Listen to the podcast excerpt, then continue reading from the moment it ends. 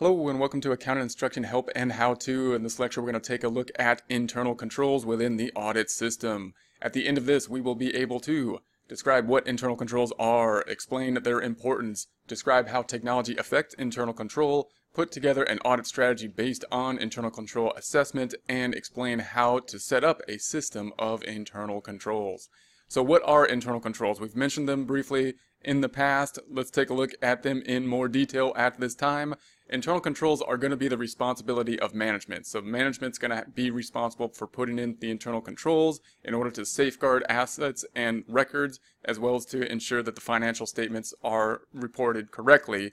And we as auditors are then having the objective of auditing the financial statements to make sure that the financial statements are reported materially correctly, are going to need some assurance from the management part of that assurance is the fact that management has a set system of controls, and one of the objectives of those controls is to make sure that the data is being reported correctly.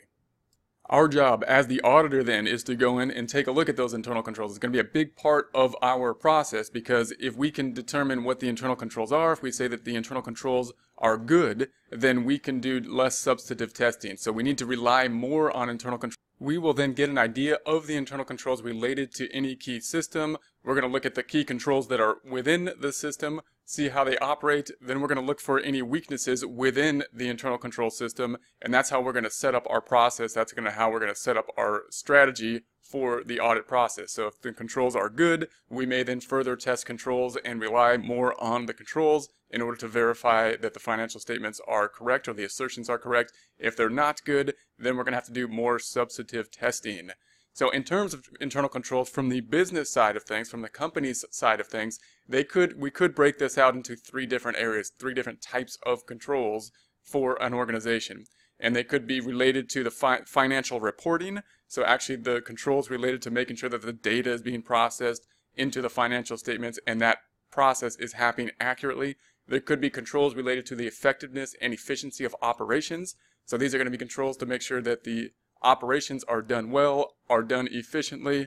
These are the ones where you, you got the person, you can imagine a person with a stopwatch trying to make see and see exactly how long a certain process happens and trying to put in systems to improve the process time. And then we have controls related to compliance with laws and regulations. These are going to be controls that are set up to make sure that we are in compliance with laws and regulations. So as we go through our daily processes, then we should have the controls set up in such a way that we are in compliance.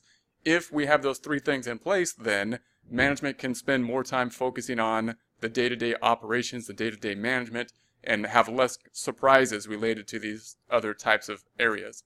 Now, we as the auditor, of course, are most dependent or most reliant on what we want to do is to make sure that the financial statements are materially correct. Therefore, when we look at these three objectives, we are looking for the controls mainly that are related to the financial reporting because that's what we're trying to determine. So of these three control sections, we may spend some time in the other ones. We may be looking at laws and regulations as it relates to the financial statements. We may be looking at operational um, controls as it relates to the financial statement.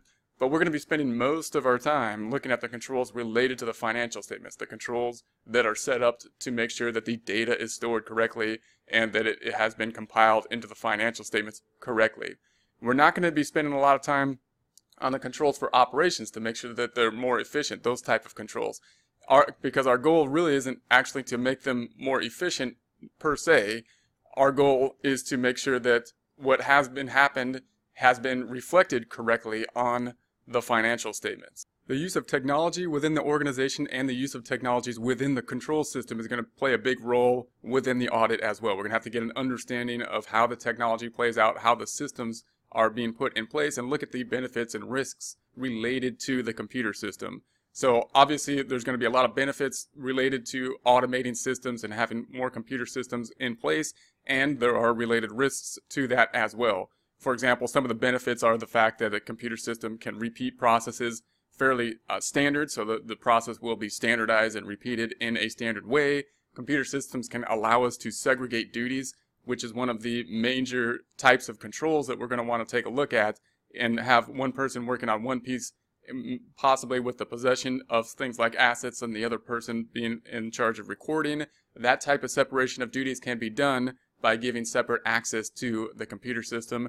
And that's going to be a huge type of control. There's a lot of types of controls within the computer system that can actually catch errors uh, in an automated type way. It can catch simple type of errors. The double entry accounting system itself being something that can be made sure to be in balance within an accounting system that can be done with dates and a lot of different type of uh, things within the accounting system. Uh, we can use the accounting, we can use the system, a computer system, in a lot of different areas. It gives access to different users, which is very beneficial in a lot of ways to the organization. The risk factors, of course, will be that it's possible for other users to get into the system. So if we get access from other users that are not, they shouldn't have access to, that's going to be a, a problem. That could either happen from a poorly designed system or from a system that gets uh, hacked into in some way. It's also going to be just complicated in terms of technology. These systems can be very, very complicated when we start to segregate the duties and we get different access to different pieces of the system. And we need people on that both know the controls and then people that uh, know the technology. We need both of those people to work together in order to put in a complicated system like that. We also need to update the systems over time. So that means that over time, we're going to have to update the technology of the system, and we're also going to have to update the processes that are involved in the system. So as time passes, sometimes people leave and stay within an organization, and when we when we look at the system at a later time, uh, it's possible that it's not fully understood by the current people in terms of how how it's working, and therefore it can be difficult to to replace. And that also leads to the problem of if something is not processing correctly, just like if we put something into a calculator and it, it gives us a number, but we don't know exactly what happened, we can have that same type of thing happen within a computer system. The computer system could be spitting out data that we don't fully understand how the process happened, and if the process is not correct, then the data won't be correct. So those are going to be the, the risks and benefits that we'll have to analyze when we look into the use of a computer system within the internal controls system.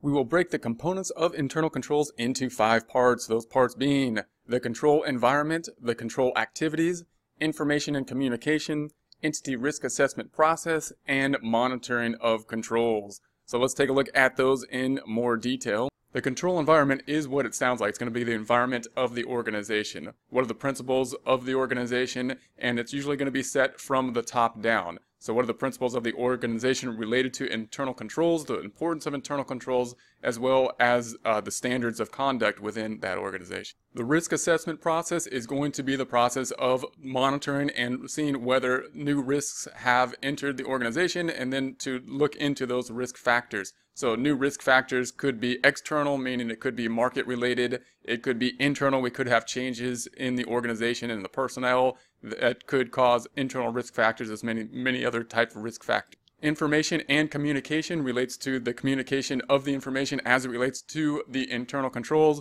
This will be an important component because the internal controls are a bit of red tape in some ways. Sometimes the internal controls actually take longer than if we didn't have the controls. When we do things like separate duties or we have to get authorization.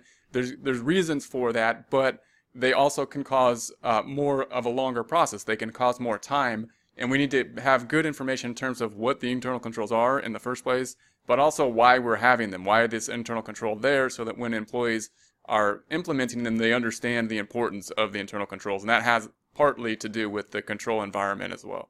Control activities have to do with the actual activities, the actual controls that are put in place within the process. And monitoring controls has to do with going back into those controls and monitoring whether they are doing what they're supposed to do. Are they are the controls achieving their objective? Now we're going to take a look at principles that are related to those components of the internal controls. And if an organization is able to put in a system that touches on these principles, they can have an effective system of internal control. First, we're going to take a look at principles related to the control environment. Remember, that's going to be the overall environment, usually set from the top down on the importance of the uh, internal controls and the regulations that are in the organization. So the organization needs to demonstrate integrity and ethical values that's going to help to implement the internal controls. That's going to be something that usually is set from the top. The board of directors should have independence from management and therefore be able to act as more of an independent oversight over the assessment of the internal control. Management and the board of directors should have clear reporting lines. So how, how is the communication going to flow through the organization?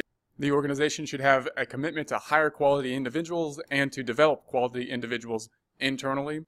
And the company should strive to hold people accountable for actions. So those are going to be the principles related to the control environment, principles related to risk assessment. So first, we're going we want to make sure that the organization has specific objectives that are well defined, and those well defined objectives, then we can assess the risks on those objectives. So then we can assess the risks based on a specific objective, and we can then determine what are the risk factors related to that objective. We also want to make sure that if new things happen, if changes happen, whether they be external or internal, those are times when we want to assess, reassess the risk. And those changes could be things like changes in the operate environment. We could have changes in the personnel, especially if there's going to be key personnel within a process. Then we want to go in there and, and recheck the process. There could be rapid growth within, within an organization. Growth is always a positive thing, but it can also cause a lot of problems too, especially in terms of communication. If we have different departments and we're communicating over um, a, a longer distances, that can be issues. If we have new computer system or a new network of some type, that those are all types of issues that uh, could uh, mean needing new risk assessment analysis. Principles related to control activities. So remember that control activities, these are going to be the actual activities that are going to be put in place. And the main one I want you to think about is going to be the segregation or separation of duties. That's going to be a, a huge type of internal control. And that's the idea that we're going to have two people that are going to be doing different parts of a process and that will help to make sure that one individual cannot either make an error or commit fraud without the other individual's help. And so the fact that two individuals are involved is going to lower the risk for fraud and the risk for error. That's going to be one of our major controls. Now there's pros and cons of that, of course, because when if we did have one person in charge of some things, it could run faster in some cases. Putting two people in charge of doing two things that are part of the same process causes problems in many ways, but it also safeguards us in, in many ways too. So those that's going to be the main one we want to take a look at. We want to have performance reviews. So we want to review the, the processes as we go. That's going to be a, a, system that we want in just about any type of system. We want to implement the system. We want to uh, then review the system and see if it's doing what it should be doing. We could have physical controls in, into the system we could have an information processing controls that are within the system. Principles related to information and communication. We want to have relevant and timely communication. We want to have controls making sure that the transactions are input properly, that they have been input, and that the values within the input are correct. We want to communicate the objectives, the, the forms of the internal controls, and also the reasons. Those are going to be three important things that we want to put in place in terms of the communication Again, so that we know that people know what the internal controls are, and they know how to do the internal controls, and they know why they're going to do the internal controls. Principles related to monitoring. Once we put the in internal controls into place, we then want to monitor them periodically and make sure that the internal controls are doing what they were designed to do. Recall our audit risk formula and where control risk is in it. We have an audit risk formula being audit risk equals the inherent risk times the control risk times the detection risk. Remember that we're looking into the amount that is going to be the responsibility of management. That's going to be the inherent risk and the control risk. That's what we're focusing in on there. The inherent risk is going to be that things that are kind of inherent within the system. So management can't really do anything about that because it's inherent part of the process. We can't do anything about that on, the, on our side. We're on, we can do something about the detection risk, but management does have more control over the control risk that's where it's going to be formulated within the control risk formula. So note that's the formula we're going to use to set if control risk, if we can depend on controls, then uh, we can do less substantive testing. If we cannot depend on controls, we're going to do more substantive testing based on this model. In order to do that, we would go through a thought process that would look something like this. We would be testing a certain assertion. We want to develop an understanding of the internal controls. And then we're going to document the understanding of that control. And then we're going to ask the question. We're going to say, well, does this understanding or does this control achieve the objective? And therefore, can we or can we not rely on the internal controls? If we're going to say that we cannot rely on the internal controls for a specific part of the audit, then we're going to have to do more substantive testing.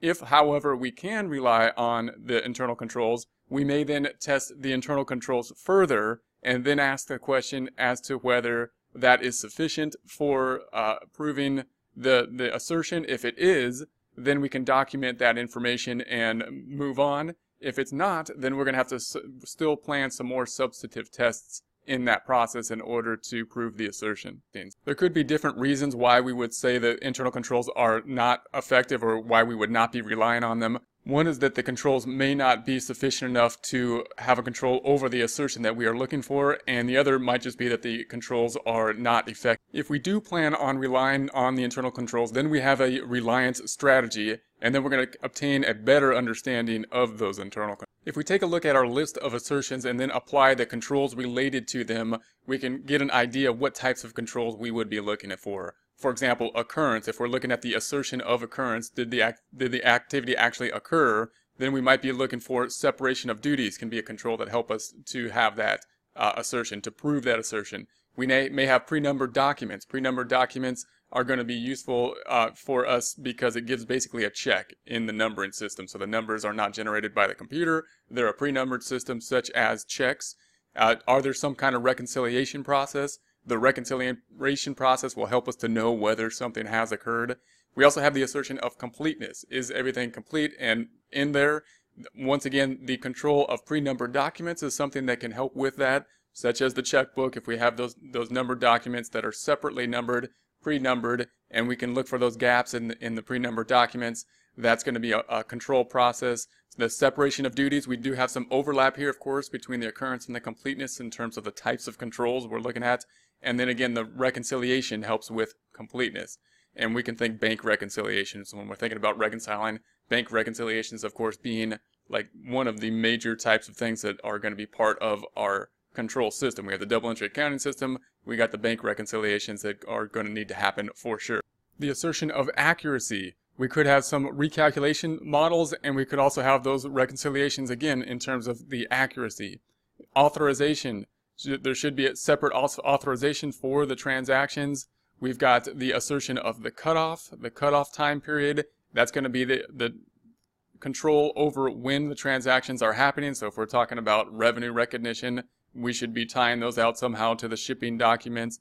And then the classification, we should have controls related to a chart of, of accounts and uh, some kind of review process are going to be the types of controls that could be related to the assertion of the class. So remember the five components that we are trying to understand with relation to the in internal controls will be understand the control environment, understand the risk, the risk assessment process, understand the information system and the communication, and understand the control activities, and understand the monitoring activity. Under understanding these five components will help the auditor to plan the substantive testing after this point in time and identify potential types of misstatements, which will help to plan what types of substantive testing that we're going to need after that point. Then we will need to document this understanding. We do want to have it documented both for ourselves to go back to it. We want to have it documented for the supervisors to look at it. We want to be able to have the third party to be able to document it.